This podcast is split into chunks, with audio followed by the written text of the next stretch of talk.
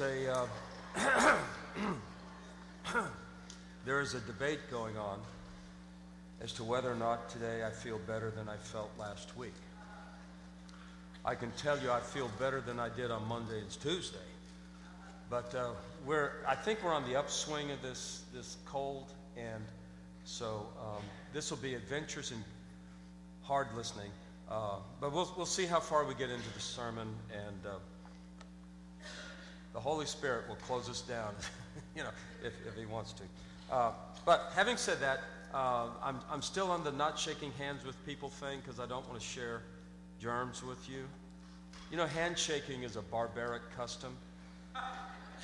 What civilized people, you know, say, Here, how are you? you know where it originated, don't you? Let me tell you. I'm so glad you asked. You know, back in the days of the knights with the, with, well, back in the days of the Romans too, you know, you had your sword and all that.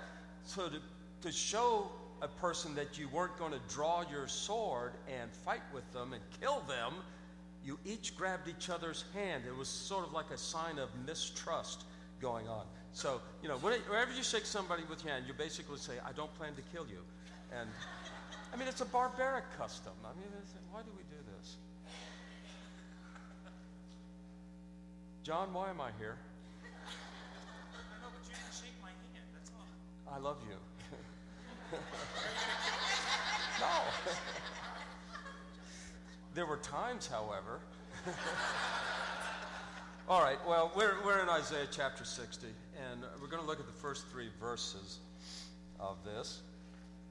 Uh, the the run up to it is Isaiah prophesies, say, about 700 years before Christ.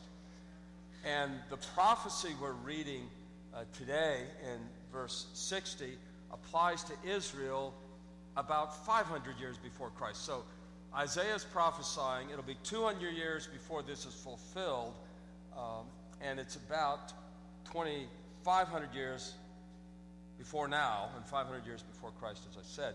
And uh, the, the situation is that God's people, the Jews, uh, they, you know, their national history has been one of invasion and conquest and outside powers controlling the nation and things like that.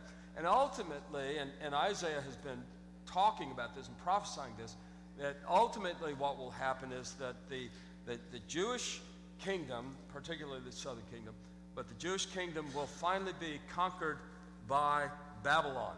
Uh, if you want to think about Babylon, who are they? Uh, it's basically Iraq today. And uh, so the people from Iraq, the, the Babylonians will come, they will conquer the Jews, and they will take all the leaders and religious leaders and kings and, and all those kinds of people, craftsmen, they'll take them back to Babylon and employ their skills there and leave uh, Israel as an empty land. Uh, Jerusalem as a defeated city, the walls knocked down and, and, and things of that nature.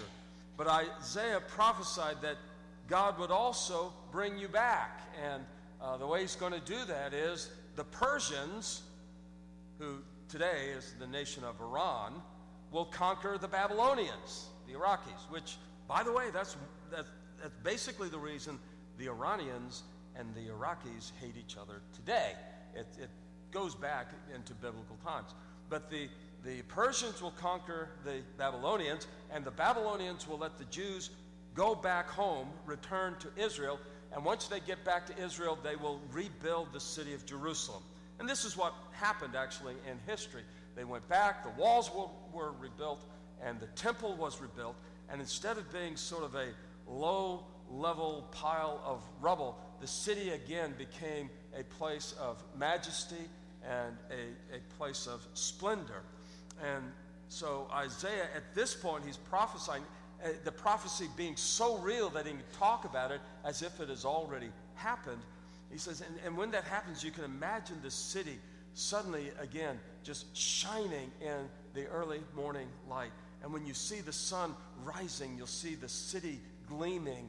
And so he says to Israel, Arise to Jerusalem, to arise and let this light, this thing that God has done in restoring you and rebuilding you, let that be known and seen, And then the rest of the chapter says that as a result, Jerusalem will become a hub and a focal point for all the world. The, the uh, trade caravans of the Arabian Peninsula will come up, and the, and the sea peoples and the, um, the Mediterranean sea traders will, will come uh, to Jerusalem and do business. And it, will just be an, attracting, uh, an attraction for, for all the world. And all the world, as he says, will come to your light, is the way that the Bible ultimately uh, puts it. So that's what we're talking about. Isaiah, 200 years before the fact, talking about uh, the restoration of Israel. But again, as Isaiah would look at this and, and what happens and as God's glory restores his people and he calls them to rise and shine and let that glory be known. There's, there's, you sort of look at that and then he looks past it and it's into our lives today. For the Word of God doesn't, doesn't change, it's a living Word and, and it always has power in our lives. And it talks to us today about rising and shining, and that's what we'll be looking at a little bit later on. So that's the historical background restoration, rebuilding of the city of Jerusalem. Now it's a gleaming city. It needs to rise and shine among the nations so that God's glory would be known. Um, just to get a flavor of that, let's read the first three verses in Isaiah chapter 60. And arise, shine, for your light has come, and the glory of the Lord has risen upon you. For behold, darkness shall cover the earth, and thick darkness the peoples. But the Lord will arise upon you, and his glory will be seen upon you. And nations shall come to your light, and kings to the brightness of your rising. Let's bow together in prayer.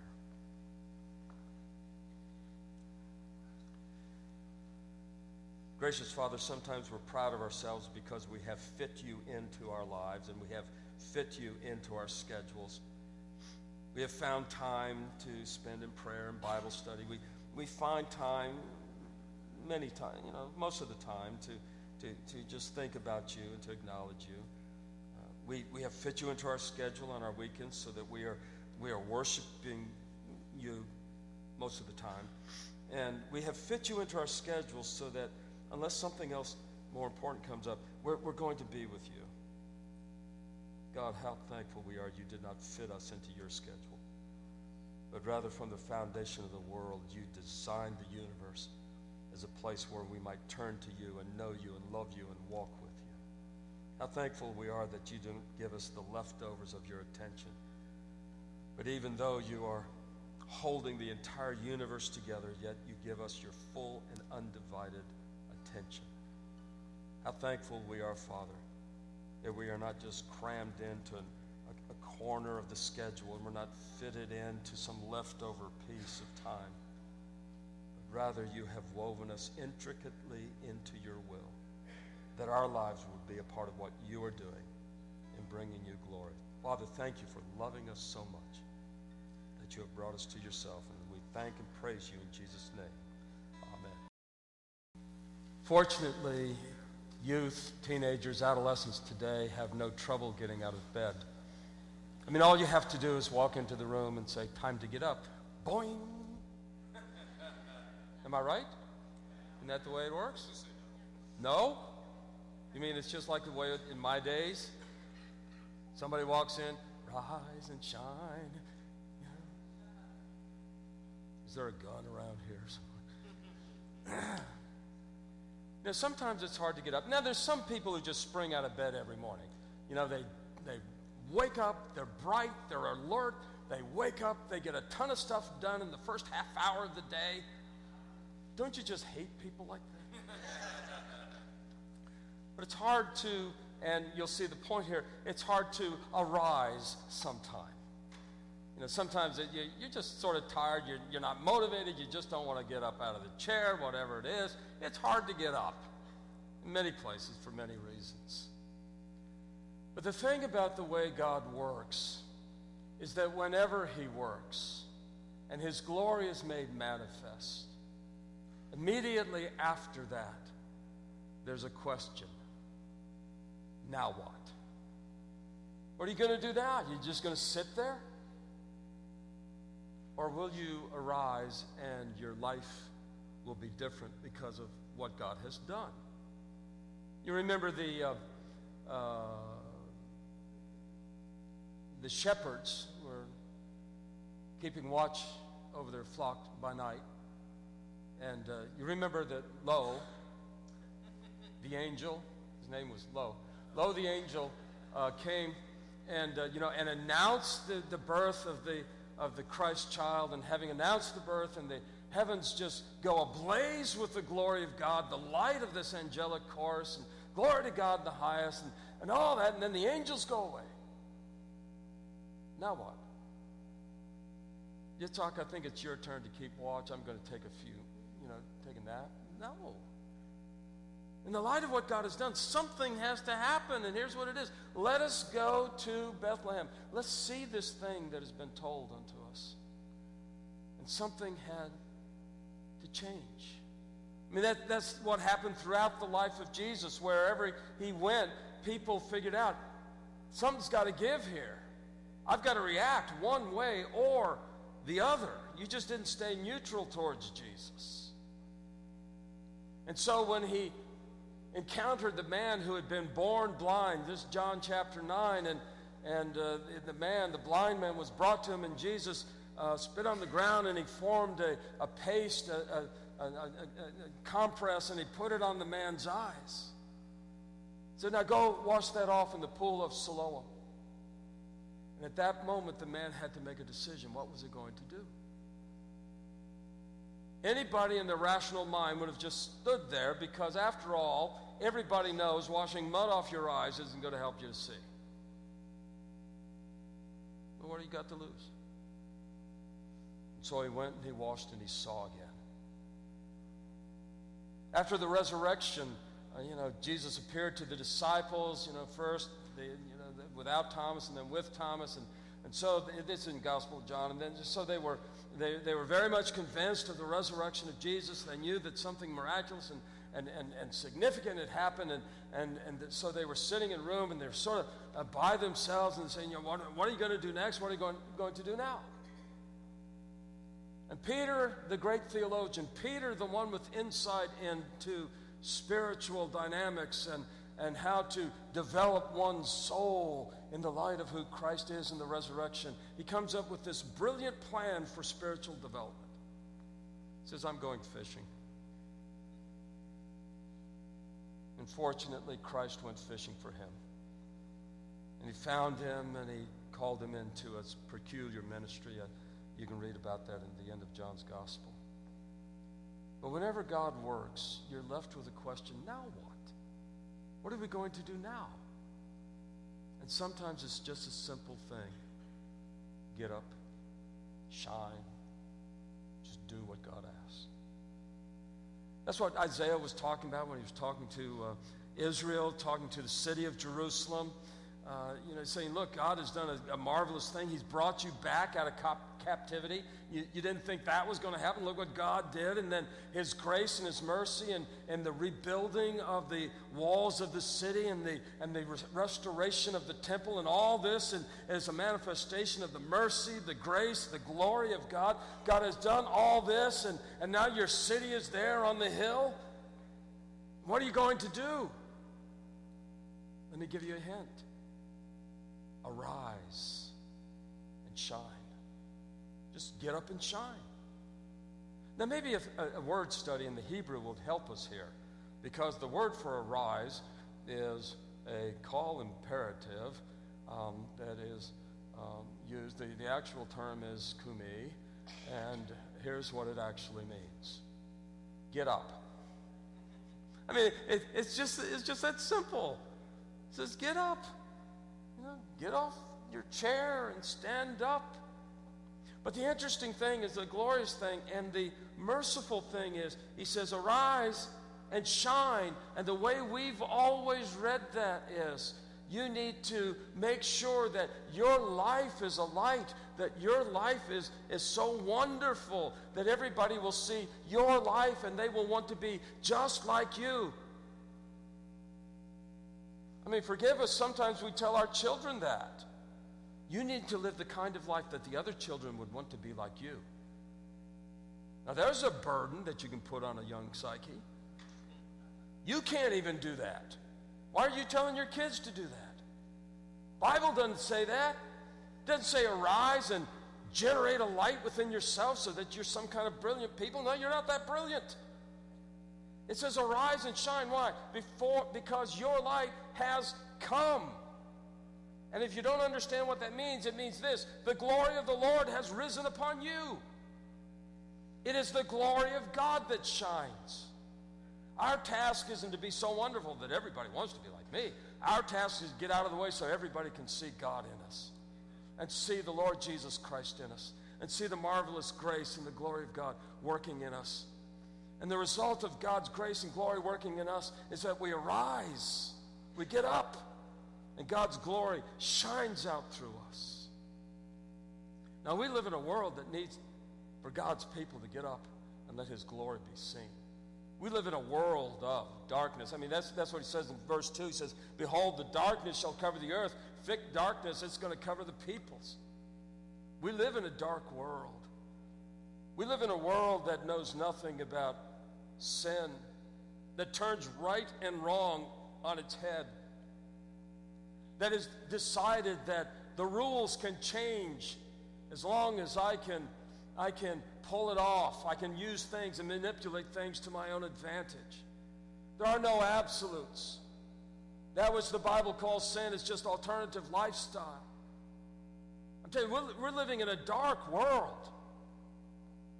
You know, in just a couple of generations, people are going to be yelling about big marijuana companies and how they're lying to us and they're selling to our kids and they're trying to make money and they're paying for congressmen and they're buying elections.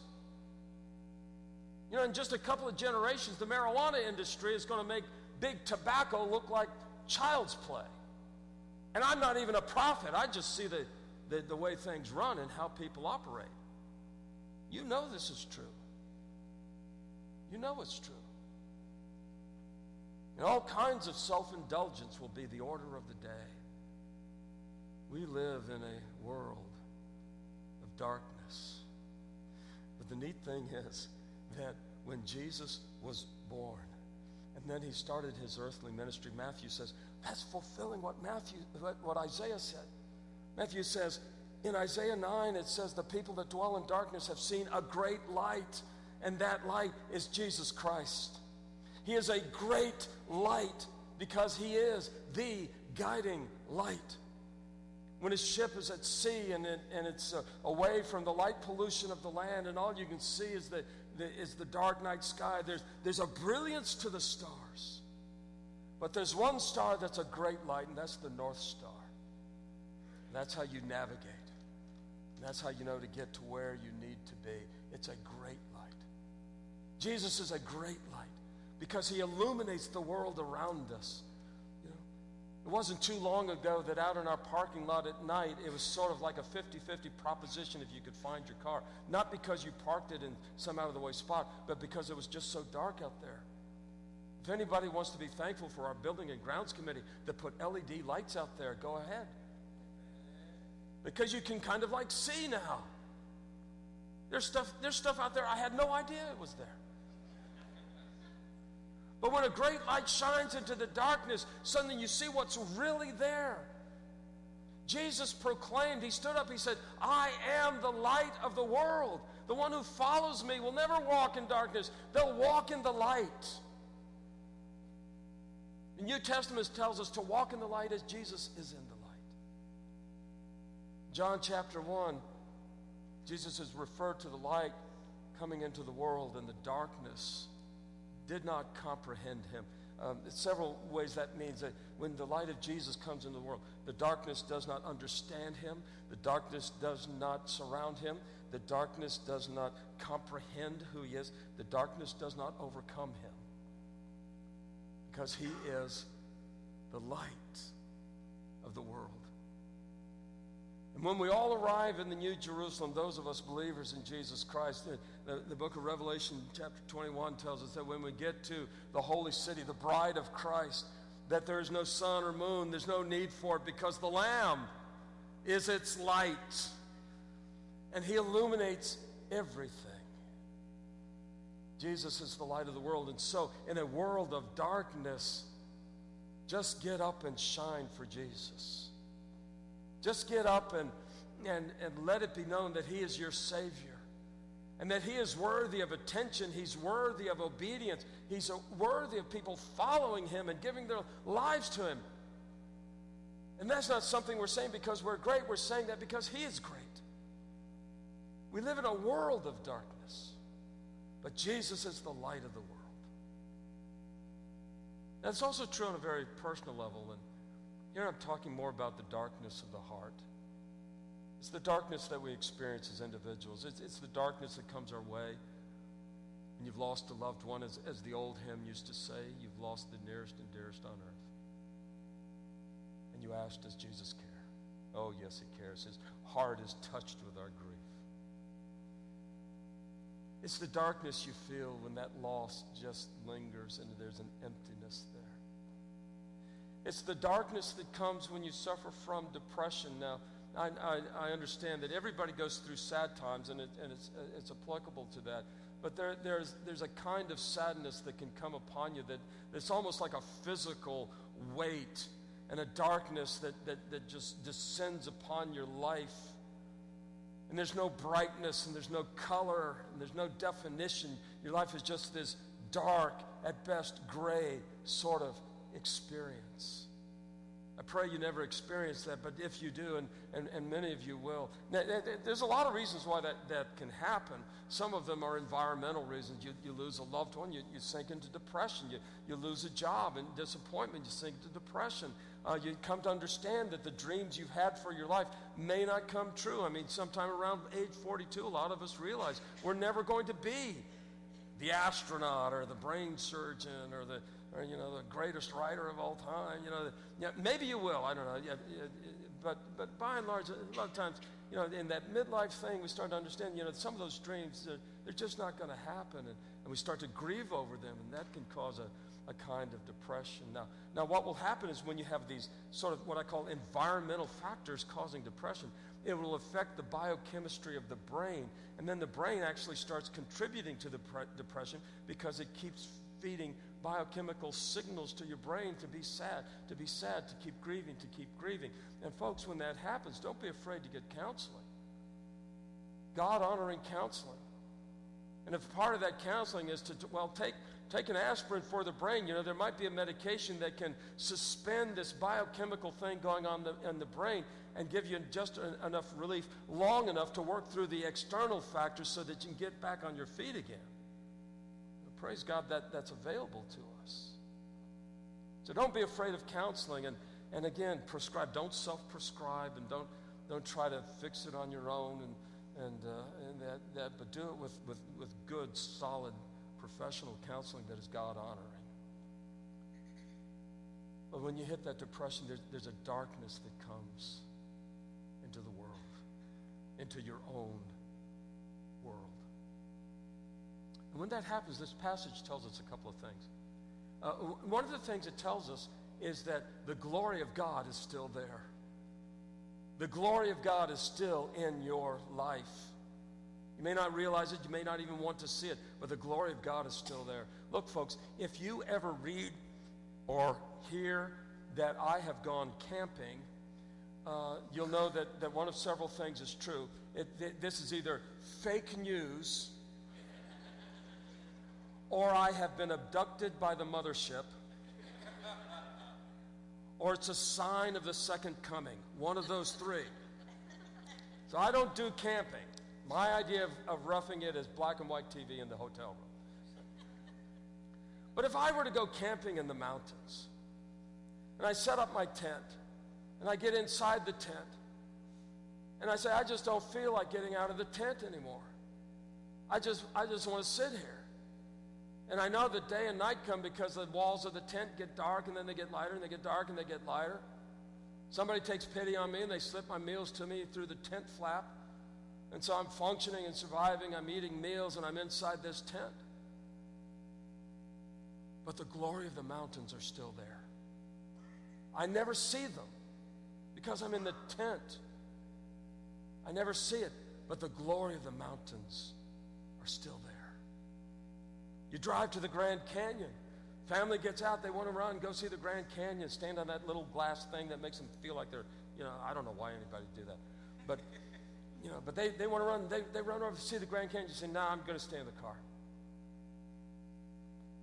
And all you see is the inside of your car. The Grand Canyon is still grand, and it is still glorious, and it is still marvelous. I don't see it because I'm stuck in my car. But the glory of God is still there. If you ever hit a, a, a time of depression, just at, at the very least remind yourself God's glory doesn't depend on my feelings. And, and the reality of God's majesty isn't brought about because I sense it or I see it or I, I'm engaged with it. God is God, and His glory is His glory and he makes his glory known and manifest, whether we see it or not. Folks, if you're next to somebody who's stuck in the tent and somebody who just wants to stay in the car, first of all, love them like crazy, embrace them, understand them, but in a way that only God's wisdom can give you. Remind them, hey, poke your head out of the tent. It's okay to see glory. It doesn't disqualify you from, from suffering. We know you're suffering, and we're going to work through it. And We'll do the counseling and the therapy, and you know, we'll work through it. But look, take a moment and see the glory and the majesty of God. You just encourage them that way. So what you know, what we know is that in our times of personal darkness and in the, the darkness of the heart, um, we know that the glory of God is still there. And the other thing we know is that we can still rise. That's what he says. The glory of God's been given to you. You might be in darkness. The glory of God has come. I want you to stand up, rise. Just do a simple thing like standing up. Just, just get up, poke your head out of the, out of the, out of the tent flap. Get, get out of the car. Just look at things around you. You can rise. Now, I know what you're thinking. If, if you're in the middle of a, of a depressive spell, you're saying, No, I can't. That's the whole problem. I would love to just leap out of bed and be happy again and I can't do it. But let me tell you how this thing of rising works. Jesus was walking along and he was passing by a city. The name of the city was Nain. And as he walked by, he saw a funeral procession coming out of the city, right at the gate. And they were carrying a young man who had died. And he was the only son of his widowed mother. And so she walked with the procession grieving because she had lost her son, she'd lost her husband previously, and now she was alone. And Jesus went over to the procession, the funeral procession. And uh, the, the, the way it's recorded for us in the Bible, Jesus said, to the young man, Young man, rise. That's the nuttiest thing I've ever heard. Who goes to dead people and tells them to rise? Jesus does. He goes to people who can't get up and he tells them, Get up. And the young man got up and Jesus gave him back to his mother. There was a time when Jairus, he was a ruler in the synagogue, and he came to Jesus and he said, Jesus, you've got to come with me. My little girl, she's, she's about 12 years old and she's dying. You've got to come heal her. And Jesus, in mercy, said, Fine, I'll go with you. And he goes with her. And then there's, there's a whole scene that happens with the, the, the woman with the issue of blood, and that's a whole sermon as well. But, but it says that, that when he got to the house, the people came out and said, You're too late. She's dead. There's nothing you can do. Jesus said, No, she's not dead. He dismisses everybody and he goes in the house into, into the room. And uh, Mark's gospel tells us that he took this dead little girl's hand. And he said to her, Talitha cum. Talitha cum. It's. Mark then translates, translates it for us. Says, Child, rise. That word kum, by the way, is the same word in uh, Isaiah. Kumi. One's Hebrew, one's Arabic. Same word, kum. Rise. Little girl, rise. This makes no sense unless it's Jesus who tells you to rise because Jesus raises up people who cannot rise. And he brings up people who cannot get up themselves. And so when the paralytic was lowered through the, the roof of a house where Jesus was preaching, and, and the man on, on his back had been that way for years and years. And at the feet of Jesus, Jesus looks at this man, friends of the, of the guy up, up overhead looking down through the hole, and Jesus says to him, Your sins are forgiven. All the religious people say, oh, Who does he think he is? Only God can forgive sins. And Jesus says, You know, you're right. Only God can forgive sins. By the way, that's what I just did. But so that you can know that the Son of Man has the authority to forgive sins. And he looked at the man and he said this Rise, take up your bed and walk. Who says that kind of thing to a paralyzed man? Get up and walk. Jesus does. Because Jesus raises up people who cannot get up. And so when you, you say, I can't get up, that's right, you can't. But the glory of the gospel is this when you accept Jesus Christ as your Lord and Savior, the Bible says God sends the gift of the Holy Spirit into your life. And because of the presence of the Holy Spirit, you can do all kinds of things by the power of God in you.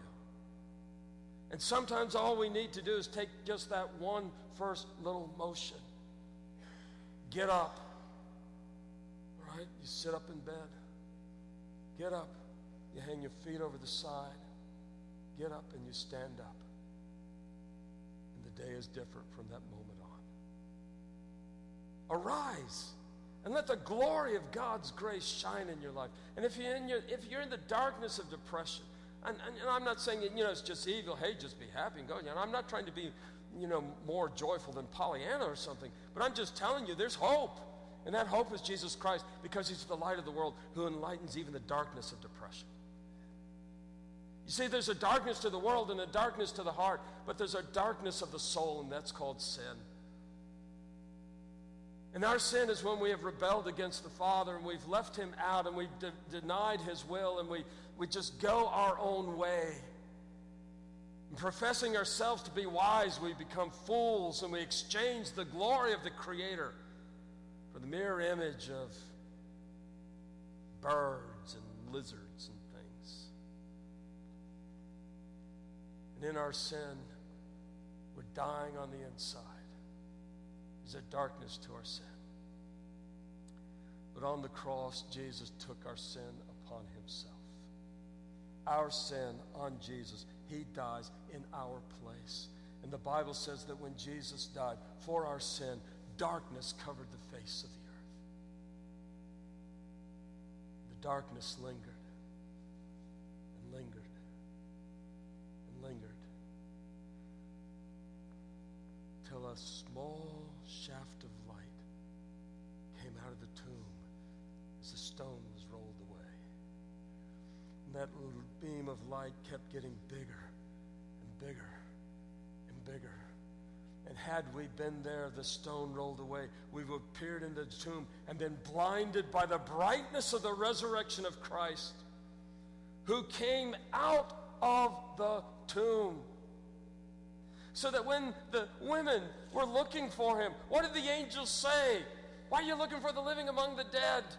He is not here. What is he? He is risen. He got up. He's risen. And because of that, we rise in Christ Jesus. And so the women went and they told Peter and all the disciples, and the scripture says that Peter rose and went to see the tomb. He had to do something with that. And what he needed to do was just get up and go and rise up. Saul on the road to the Damascus encountered what was literally a blinding light, the glory of God in Christ. Blinding light so that he, he fell down and on the ground. And when the conversation was over and Jesus departed and the light went away, so Saul was on the ground in the dust, blind. But he rose, was led by hand into Damascus. Ananias came, shared the gospel with him, prayed for him. Saul received the gift of the Holy Spirit. And the very next thing the Bible says is he rose and was baptized. He just got up and was baptized. See, it's, it's the rising that is the what now. That's what we are called to do. With the glory of God in Christ Jesus. Now what? Rise. Just get up. Let your light be seen. Let the light of and the glory of God the Father in Christ Jesus be seen in you by the power of the Holy Spirit. But just get up and go for Him.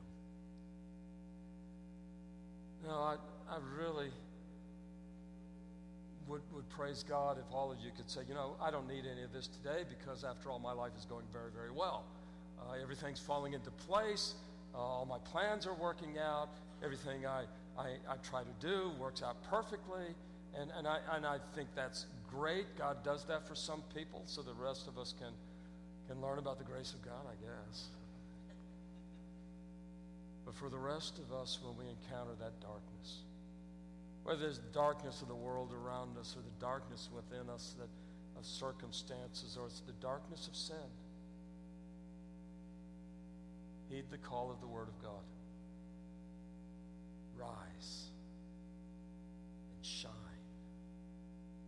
for the glory of the Father. Let's pray together.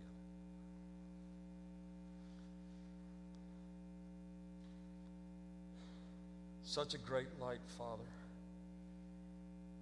Such a great light that dispels the darkness of the world. Such a great light that pushes to the side the darkness of our hearts. Such a great light that removes forever the darkness of our sin. Thank you for the light of Jesus Christ. And give to us now the courage of faith this week to at some point say, I, I'm simply going to get up out from where I am and I'm going to move out in the glory of God. Father, give us that courage to rise and shine for you. And I ask it in Jesus' name.